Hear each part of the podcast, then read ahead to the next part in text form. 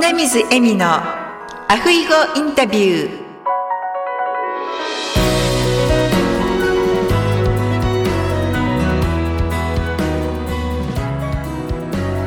アロハアロハ復活エッセンス in ハワイ。本日は日本在住の富永のりこさんをゲストにお迎えしております。のりこさんこんにちは。こんにちは。よろしくお願いいたします。よろしくお願いいたします。それではまず、のりこさんの自己紹介をお願いいたします。はい。えー改めまして、富永のりこと申します、えー私はですね、外国の方に日本の家庭料理というものを英語で教える、えー料理教室、和食クックという、えー料理教室を運営しています。和食クックはあの和食でクッキングなんで和食クックって言うんですけれども、で今世界中にですね、えー110のフランチャイズがありまして、えーと世界中で日本の家庭料理を、えー皆さんにはあのご紹介っていうんですかね、配信しています。ありがとうございます。のりこさんの和食クックのホームページとかも拝見させていただいたんですけど、すごくね、いろいろなところで、いろいろな先生が教えてらっしゃって、とても楽しそうだなと思って拝見しておりました。ありがとうございます。のりこさんはなぜこの和食クックっていうのを始められたんですか？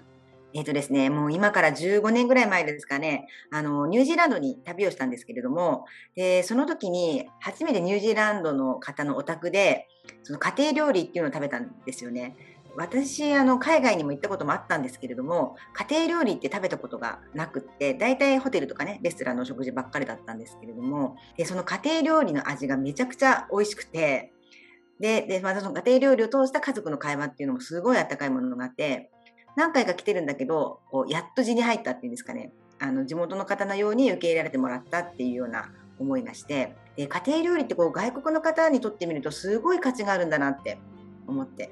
で、そういえば、その日本の家庭料理ってこう素晴らしいじゃないですか。当時またね、私会社員だったんですけれども、ずっと会社員やってるんじゃなくて、なんかいつか家族で、海外でなんか同じ方向を向かってビジネスがしたいなと思って。で、その時に、あ、この日本の家庭料理っていうのを世界に広げるビジネスができたらあの楽しいだろうなっていうことで、じゃあまずは日本でっていうことで始めたのがきっかけになってます。あそうなんですね。今もそのニュージーランドのご家族とはまだお付き合いがあるんですか？あそうなんですよね。そのニュージーランドから引っ越して、オーストラリアに行ってまた戻ってきたんですけれども、今もあの仲がいいんですが、残念ながらそのご主人の方が今からもう5年ぐらい前に亡くなってしまって、今その奥さんの方と、はい、私たちの方では今、はい、コンタクトあります。そうなんですね。ではその和食クックを始められて、どういうところにやりがいを感じてらっしゃいますか？そうですね、まあ、いろいろあるんですけど、まあ、一つはやっぱりその海外の方があの日本の、まあ、家庭料理もそうなんですけれどもそういった日本食ってところにすごくこう興味っていうんですかね思ってくださっていて感謝してくれる気持ちにこっちも感謝ですしあとは一緒にやってくれる仲間がすごくこうまたいい仲間が多くてで私がさっき110のフランチャイズがあるって言いましたけれどもその私がこう外国の方に料理を教えることができるこう認定講師っていうんですかね先生の育成もしていてで、その先生にノウハウを学んでいただいて、で今世界中で教えていただいているんですけれども、その講師同士の仲間の交流がすごく楽しくて、で、また支えにもなってますし、あの、和食クがいろんな、ね、団体も個人も企業経営者もいろいろできるっていうのは、やっぱりこの認定講師がいてこそなんだなっていうふうに思っているので、そのお客様、それから一緒にやる仲間、この2つがすごく私のこうモチベーションになってるっていうところかなと思います。そうですね。今までで一番印象に残ってるエピソードってございますか？ありますね。あのーこれも結構前なんですけど、メーカーウィッシュってエミさん知ってますか？はい。あご存知ですか？あの難病そうそう、うん。うん。難病のお子さんを助けるボランティア団体なんですけど、そのメーカーウィッシュカリフォルニアが本社にあるところからあの連絡がありまして、一人のあのウィッシュチルドレンがキャラ弁、キャラクターランチボックスを習いたがってるから、引き受けてくれないかって言われたんですよ。でえ、いいんですか？って言ったら、いやもう全然、あの、そのいつもの感じで結構なのでって言って、で、引き受けて、そしたらその時、8歳のウィッシュチルドレンの子と、あと6歳の弟とお母さんお父さん4人で来たんですよね。で、まあ、一見別に普通なんですよ。ちょっと脳に腫瘍が残ってるみたいなこと言ってましたけれども、それでそのすごい楽しくやってってくれてお母さんとかお父さんとかもう写真いっぱい撮って、うん、ああよかったななんかこんな喜んでくれてって思っててそしたらその試食一緒にランチをそのキャラクターランチボックスを食べてる時にお母さんが私に言うんですよね。あの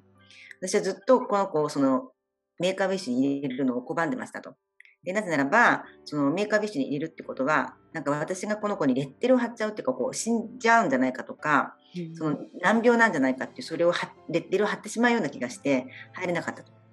なんだけどその子の1年前に素晴らしい主治医に会うことができていや違うんですよお母さんあのそれはねこの子の人生をより輝かしてあげる一つの方法なんですよって言ってこう私の背中を押してくれましたと。それでその1年後今ここにいますと。でこの子はもうアニメが大好きで日本に行ってそういったアニメに触れ合うっていうことをすごいこう、ね、望んでいましたと。でそれを叶えることができてすごく幸せですありがとうございましたって言ってくれたんですよ。でおなんかたかがキャラ弁だけどサラダキャラ弁だななんて思っていや本当にこういう教室やっててよかったなって思ったのがすごく印象に残ってます。あのそれはいつ頃の話ですか？それは2018年ぐらいですね。じゃあまだコロナの前で実際にあの日本に来て一緒に作られたって。そうですそうです。うん。今その子どうされてるんでしょうね。ねどうしてるんでしょうね。ちょっとコンタクトは取ってないからわからないんですけれども、うん、多分元気にはい、うん、なんか治ってるんじゃないかなって思いますけれど。でもすごくその子にとってあとまあご家族にとっては本当に一生ね忘れない思い出になったと思います。うん、ねその一コマになれてね、よかったなって思います。本当ですね。では、のりこさんの座右の銘を教えていただけますか？座右の銘はですね、うん、えっと、意志あるとこに道は開けるってあるのご存知ですか ?The way the open way, there is a will みたいな、なんですけど、私がそれが好きですね。意志あるとこに道は開ける。必ずやっぱり思えば道は開いていくなっていうふうに思っているので、はい、その言葉が大好きです。なんかのりこさんにぴったり。道がないところに道を作っていくって感じですよね。そうですね。やっぱり、うん、やっぱり願えば必ず道は開けていくなと思っていて、うん、うん、その言葉が大好きですね。いや願ってそして行動して道を作っていってるっていうふうに、うん、あのす。ごいですね。和食クックの方もですね、うん、意思を、まあ、持たれてそして道をどんどんどんどんとこう開かれていってるっていうことですが今後はどのような展開をされていかれたいですか、うんあえーとですね、私はそのもともとさっきニュージーランドがきっかけになったって話だと思うんですけれどもニュージーランドに移住したいなと思っていてニュージーランドにこの和食クックっていうものをこう会社を立てて向こうニュージーランドと日本とこう行き来しながらこの授業をあの続けていきたいなと思っていてゆくゆくは、まあ、世界中にねそのフランチャイズも500ぐらい増やして世界中にもっともっと家庭料理を広めていきたいなというふうに思ってます。すごいですね。500ですか ?500 です。でもなんか私、これ7年前に始めたんですけど、その時は100を目指してたんですよね、100。はい。100超えたので、うん、今ちょっと500いやなんか絶対に達成しますね。うん、だから私が今教えてるんですけど私だけじゃなくって他の講師たちがまた講師をね教えられるようにしていけると、うん、もっとこの500っていうのが近くなってくるんじゃないかなって思ってます。そうですね。いやハワイもですね本当に人種のるつぼって言われていてうん、いろんなところから移民してる方が集まってるんですよね。うんうん、それで私も料理好きなんですけど私の友達なんかも、うん、あの韓国料理とか、うん、はい、日本の方ですけどね。ビーガンですね、うんうん、ビーガンの料理を教えていたりとか、うんうんうん、フードで火を使わない料理なんですけど、そういうのも教えてらっしゃる方がいたりとか、うん、探せばもっといろいろな料理を教えたいと思っていらっしゃる方いらっしゃるんじゃないかなと思います。あそうですか。ね今、和食人気ですしね。うん。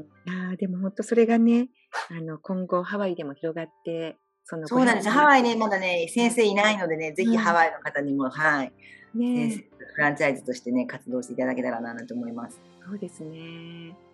いや私もあと10歳若かったらしたかったです。いやいやいや、今からで間に合います間に合いますよ。うちだって一番年長さん74歳ですもん。え そうなんですね。すごいですよ。すごいですね。そうでその方はね、ハワイに移住したがってるんですよ。料理教室で。あじゃあもうあの私ぜひあのハワイに移住していただいて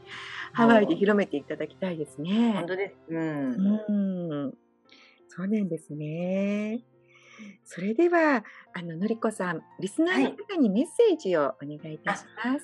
はいそうですね。さっき私の座右の銘でもあった、まあ、意志あるところに道は通ずるっていう言葉があるんですけど、あのなんか夢は語ってくださいねっていう話をいつも私、いろんな方に言っていて、なんか夢ってともするとばっくりしてると思うんですよね。例えば10年後とか15年後の夢って。でも、それを人に言うことで、あのいい人脈とか、いいオポチュニティをね、いろいろ与えてくれると思うので、ぜひぜひ夢を語ってくださいと。やっぱり言葉ってすごいなって思うのは、あの、言葉って人玉ってよく言いますけれども、やっぱり自分の思いを伝えていくことによって、こう、道が開けていく、本当に、と思います。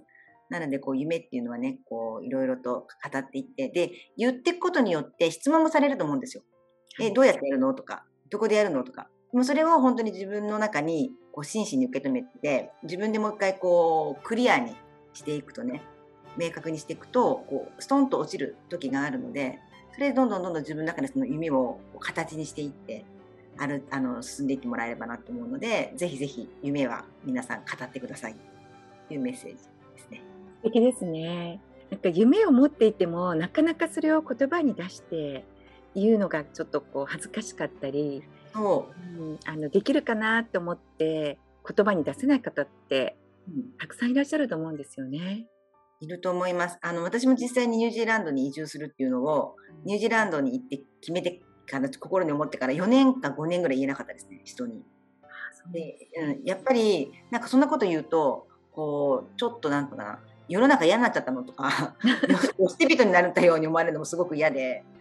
そうあ何夢物語夢物語言ってんのよって思われるのもすごく嫌で言えなかったんですけど、でも言うことによってすごいいいヒントもらえたり、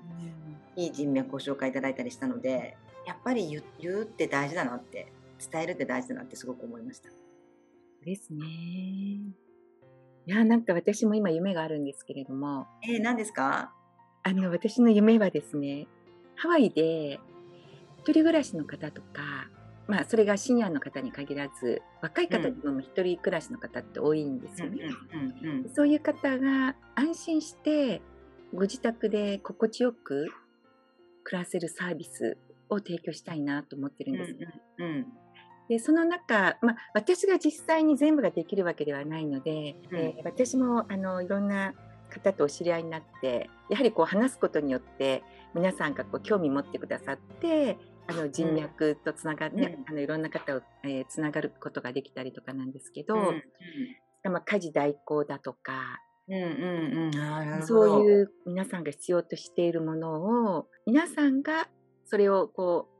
う提供される方はこう空き時間を使って、うん、その分ちょっと価格を安くしてもらったりしてですね、うん。うん、使いやすいサービス料金帯とかをこう作れるようになってで、まあ、まずまず家で心地よく過ごせるようになるっていうことと、うん、あと食事ですね、うんうん、食事も健康に良いものを提供できるようにして、うん、で、まあ、体も体調が良くなってくるとじゃあ今度は健康ですね。もっと、うんうん、あの健康になりたいなっていうふうにこう意識が出てくると思うので、こうサークルなどを作ってですねこう仲間と楽しく一緒に散歩したり、ハイキングしたりとか、あの、まあ、体に負担がないように楽しく、うん、あの運動できるっていうような、えー、サービスとか、うんうん、ちょっと皆さんと一緒にこうどっか旅行に行くとかですね。あ楽しそうですね。ね。あのそういうことを思っていたらやはりつながって、あの、うんうん、本当にいろんな方からいろんなヒントいただいたりとか、うん、はい、あの今そこをですね専門の方と、うん。はい、話を進めているところなんですけれども、えー、楽しそう、そうなんです。だから私も将来まあ、一人になる可能性今主人と2人ですけれども、うん、どちらが先に行くかわからないですし、うん、そういうふうにこういつかは一人になるっていうことを考えた上で、でうんまあ、準備もしとかなければならないんですが、うん。うん。それを自分が必要だなって思うことは多分周りの方も必要だと思うので、うん。それを今から準備して、で、うん。皆さんと、ね、私もそのメンバーの一人になって皆さんと一緒に楽しく、うんうん暮らせるように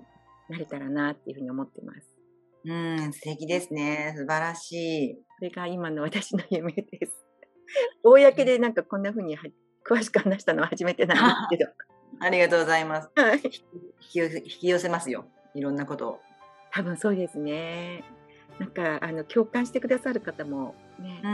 んいらっしゃって、うんうんうん。いろいろとサポートとかお知恵をですね、はい、いただいたりしております。そうですか。はい。うんね、絶対叶うと思います。でもその中にこのお料理ね、教室っていうか、はい。お料理みんなでワイワイ作るっていうのも楽しいと思いますし、ね食べることはね、みんな好きですからね。いいですよね。うん。うんやっぱり私本当花より団子なんで、うんあの何よりも食べることが好きって感じなんですけど。うん。はい。そうです。私もです。うん。大好きです。うん。いやで今度あのまたですね、えーはいのりこさんとあと、えーオーストラリアにご在住のリングガーダーユキさんですね。はいはい。はいパブロバアーティストの。はい。はいそれはオーストラリアのあのお菓子なんですよね。そうなんです。メレンゲでできている、あの、オーストラリアとか、あとニュージーランドの発祥のお菓子、伝統菓子です。はいゆきさんのインスタグラムも拝見しましたけど旦那様がね写真家ということで、インうん。スタグラムの写真も